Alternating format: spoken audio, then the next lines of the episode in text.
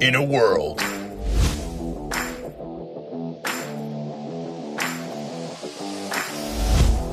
where one man determines the fate of your life.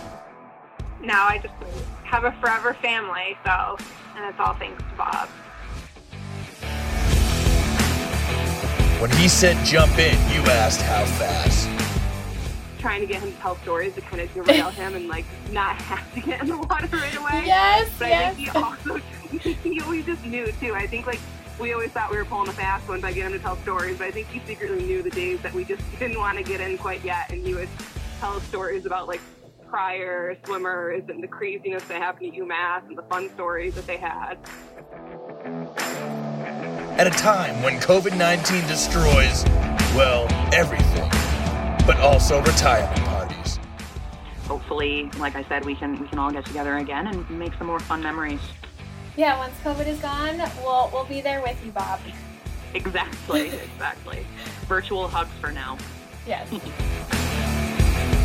Generations will come together to tell the gods of quarantine not today.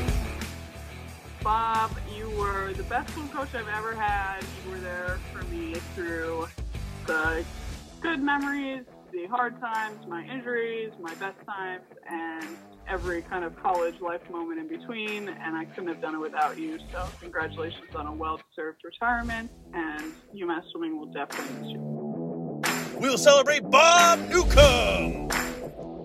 That's right, Bob. We couldn't celebrate your retirement in person, so we're doing it virtually. I have gathered some of the girls, and we are sharing our favorite memories.